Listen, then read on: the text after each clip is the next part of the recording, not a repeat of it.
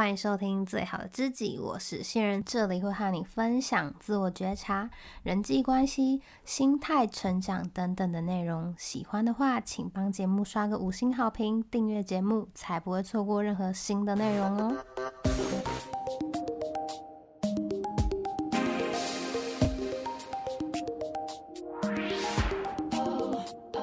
你喜欢写作吗？又是为何而写呢？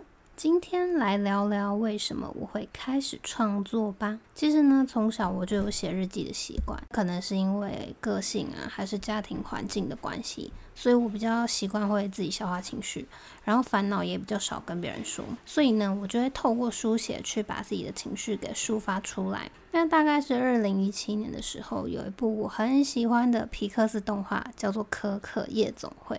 那它是一部在探讨家庭、梦想还有死亡的动画电影。想要表达的其中一个核心概念呢，就是只有不被记得，才算是真正的死亡。而写作呢，恰恰是为我们来到这个世界游历，可以留下足迹的方式之一。像我们以前在求学的时候，可以读到很多的名著嘛，那些其实都是前人留下来的智慧，纵使经历过了几百几千年，他们的思想依然存在，所以呢，他们就不算是真正的死。去那后来呢？自媒体开始蓬勃的发展了嘛。我们从单纯接收者的角色，转而开始可以更自由的去发声，可以在平台上把自己的想法给抒发出来。这也让我萌生了想要在这个世界留下点什么的念头。所以呢，就踏上了这个创作之旅。但是呢，怎样的创作者可以被记住，或者是值得被记住呢？我想应该是能够成为他人心里的那道光，或者是能够指引别人方向的人吧。那开始写作之后呢，才发现其实自己的经历啊，并没有多特别。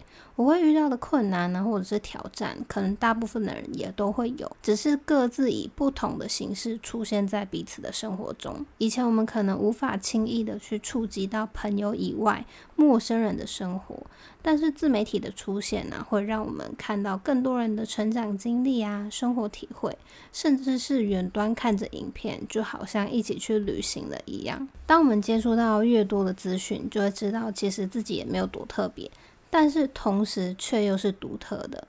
我们在成长过程中会经历的困难挑战，可能大部分的人都遇过，但是却不会有人和你有完全相同的经历。成长背景或者是思想，每一个你其实都是很独特的，也都有机会去成为他人心中的那道光，引路人。那写作的另一个好处呢，就是寻得知音啦。网络让原本现实生活中不会认识的我们，借由这个 podcast 而有了交集。哪怕是你帮我点个赞啊，或者是收听了我的节目，都是一次不可思议的互动。那也让我见识到了网络的世界有多么的奇妙。那如果你问我创作图的是什么呢？图的就是你的按赞、追踪还有分享啦。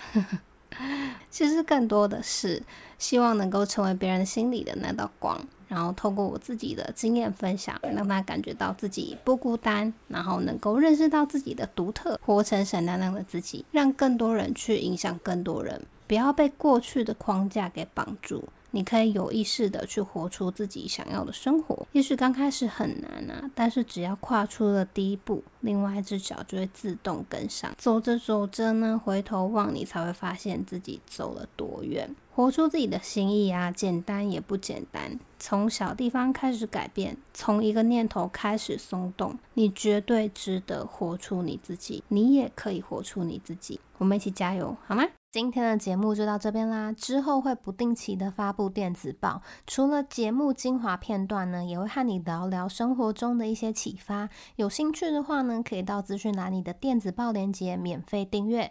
如果觉得内容有帮助的话，也可以分享给你的朋友，或者是小额赞助我持续的创作。更多的内容呢，可以到方格子或是 IG 观看，资讯栏里都有链接哦。那我们就下次见喽，拜拜。